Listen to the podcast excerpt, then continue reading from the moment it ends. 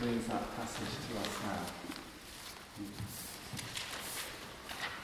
Tonight's reading is uh, John chapter 3, verses 14 to 21. Just as Moses lifted up the snake in the wilderness, so the Son of Man must be lifted up, that everyone who believes may have eternal life in him. For God so loved the world that he gave his one and only Son, that whoever believes in him shall not perish, but have eternal life. For God did not send his Son into the world to condemn the world, but to save the world through him. Whoever believes in him is not condemned, but whoever does not believe stands condemned already, because they have not believed in the name of God's one and only Son. This is the verdict. Light has come into the world, but people love darkness instead of light, because their deeds were evil. Everyone who does evil hates the light and will not come into the light for fear that their deeds will be exposed. But whoever lives by the truth comes into the light, so that it may be seen plainly that what they have been done, what they have done, has been done in the sight of God. This is the word of God. Thanks be to God.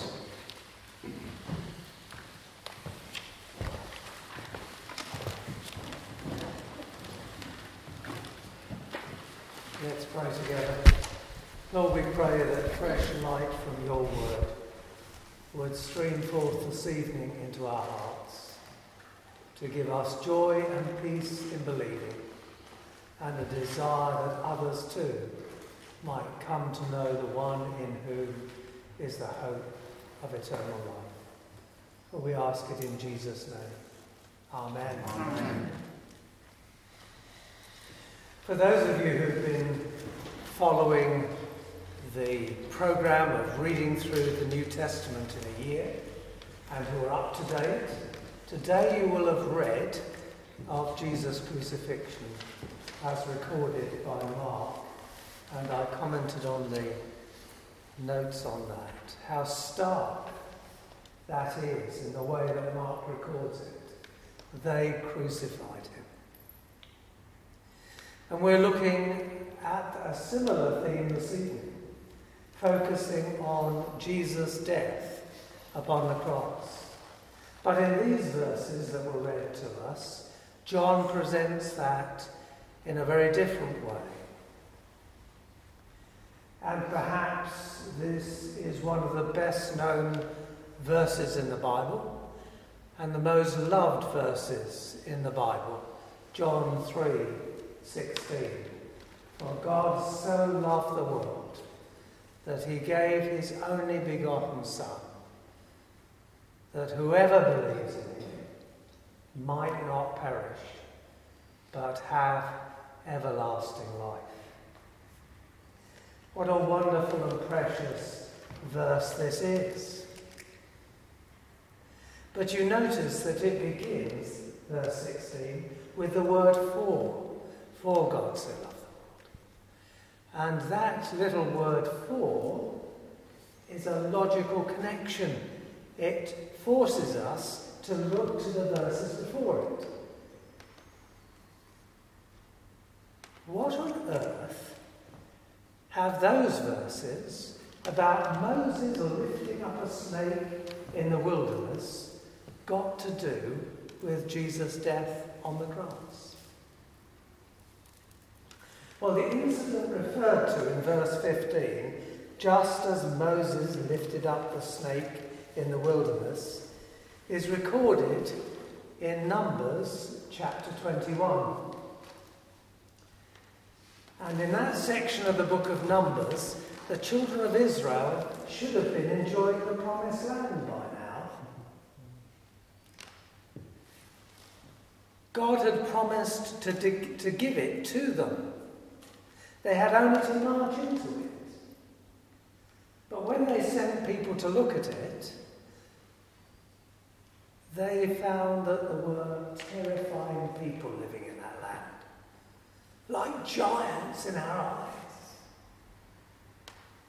And the people listened to that description of the terrifying people rather than trusting in God's promise.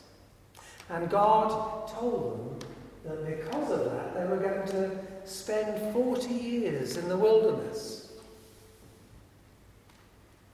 before they would enter that promised land. So here they are, Numbers chapter 21. They're walking through the wilderness. And despite God's great care for them in providing for their every need, they were getting fed up. I can imagine if I had to walk a week in a wilderness full of sand and stones, I would get thoroughly fed up with it, let alone the prospect of 40 years. and so they began to grumble against God, and we read this. They spoke against God and against Moses and said, Why have you brought us out of Egypt to die in the wilderness? There's no bread, there's no water, and we detest this miserable food. What's this miserable food they're talking? The manna. Bread sent from heaven by the hand of God for them. This miserable food. Because of their rebellion, we read that God sent venomous snakes. And these venomous snakes were biting the children of Israel, and many were dying.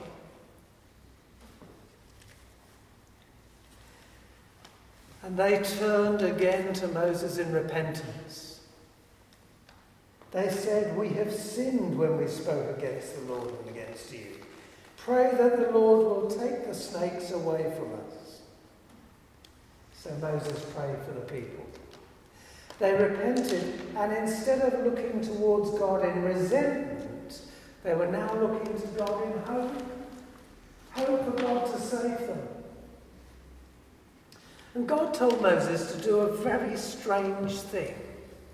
He told Moses to make uh, a bronze replica of these serpents and to hang it up on a pole. And that whoever looked at that bronze serpent hanging on a pole would live. I meant to look it up and I forgot. But there are some medical um, organisations today that have that as a symbol. The bronze serpent on a pole. Can't remember who it is. It's the BMA. Is it the BMA? We'll, we'll find out later. but what a strange thing that was. How does any of that apply to Jesus? Well, we too are rebels against God. God made us for his own glory, that we should love him and serve him. But we all, like sheep, have gone astray and turned each one to our own way. We'd rather live to please ourselves than to live to please and glorify the one who has created us. We've been bitten by the snake. We are all sons of Adam and daughters of Eve. And as a result, we live in a wilderness world rather than paradise. A world marked by disappointment, by sickness, by pain, and at last, by death for every one of us.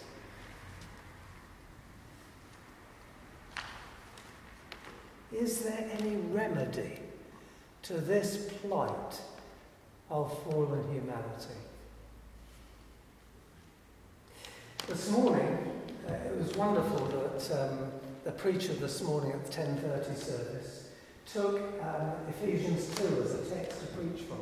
And I was particularly struck by some words in that. Ephesians 2 starts with a gloomy picture of our, of our condition.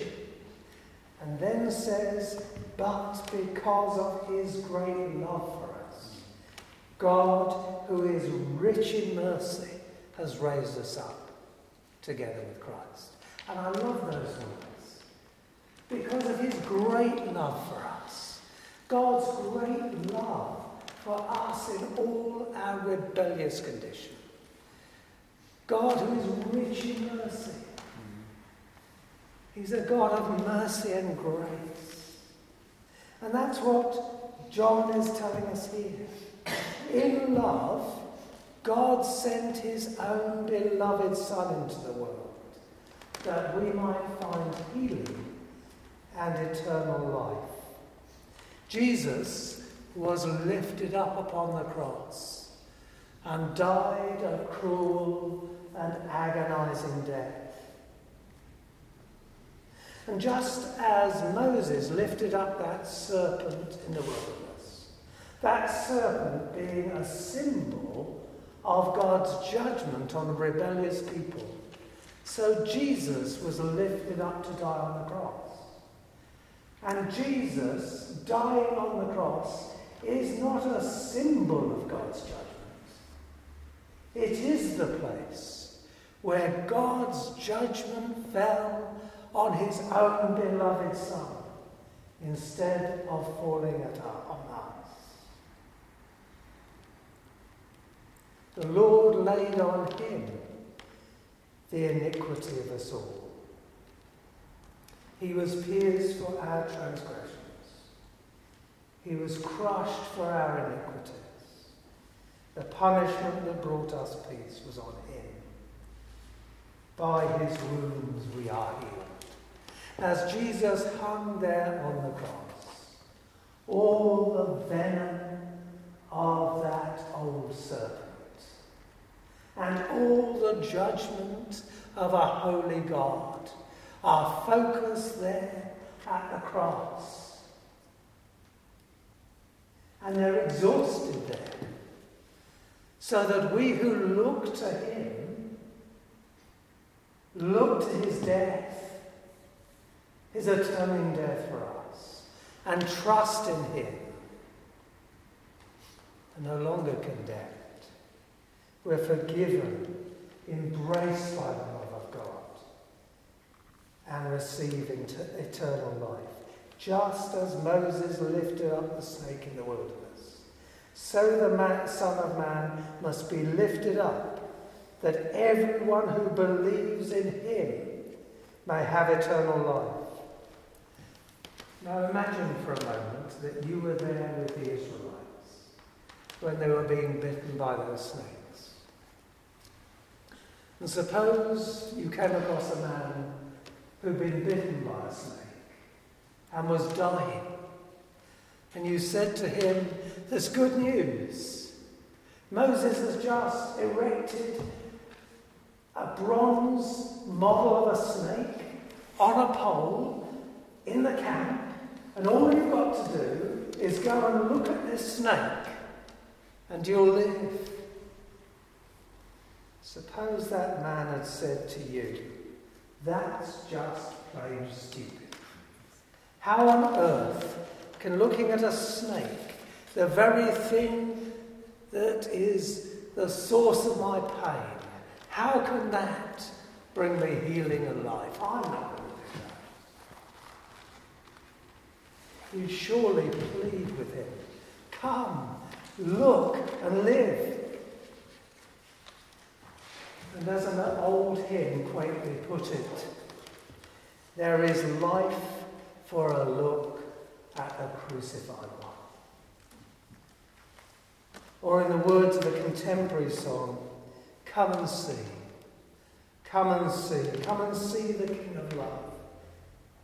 We worship at your feet, where wrath and mercy meet, and a guilty world is washed by love's pure stream. For us he was made sin. Oh, help me take it in. Deep wounds of love cry out. Father, forgive. I worship. I worship the Lamb who was slain. This is God's appeal to each one of us. He gave his Son up on the cross for us, so that everyone who believes in him might have eternal life. Listen again to these well known verses. God so loved the world that he gave his one and only Son, that whoever believes in him shall not perish, but have eternal life. For God did not send his Son into the world to condemn the world, but to save the world through him. Whoever believes in him is not condemned. Wonderful, wonderful words. Look to the Lord Jesus, crucified and raised for you. Look and live. It's a wonderful passage of Scripture, isn't it? And it's wonderful encouragement to us here tonight. I trust that each one of us is trusting in Christ and knows what it is to have life in Him. And to be able to say with the Apostle Paul, with conviction, deeply moved, He loved me and gave Himself for me. Or to be able to say with Charles Wesley, those wonderful words, no condemnation now I dread. Jesus and all in him is mine. But this passage from John's Gospel is not there simply for our reassurance. It reads, God so loved the world that he gave his one and only Son, that whoever believes in him shall not perish but have eternal life. God's appeal to look and live is not to us alone. It's to the whole world in all its need. To every corner of this suffering world. Look to Christ. As Isaiah says, speaking with the voice of the living God, turn to me, all you ends of the earth for I am God, and there is no other. Turn to me and be saved. God loves the world that He's made, loves it so much despite its rebellion that He sent His word, Son to be our Saviour. He calls upon people from every end of the world to come and trust in Him.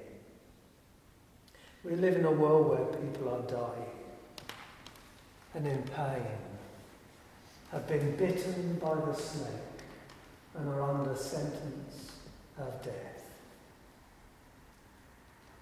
Yet here is the place where wrath and mercy meet, and where a guilty world is washed by love's pure stream. The cross of Christ displays God's love for this world and is a symbol of hope for this world. God calls us then not just to be a people who rejoice in this truth for ourselves, but who seek to point others, dying, to the one who can give them life. May God help us to do so for his name's sake.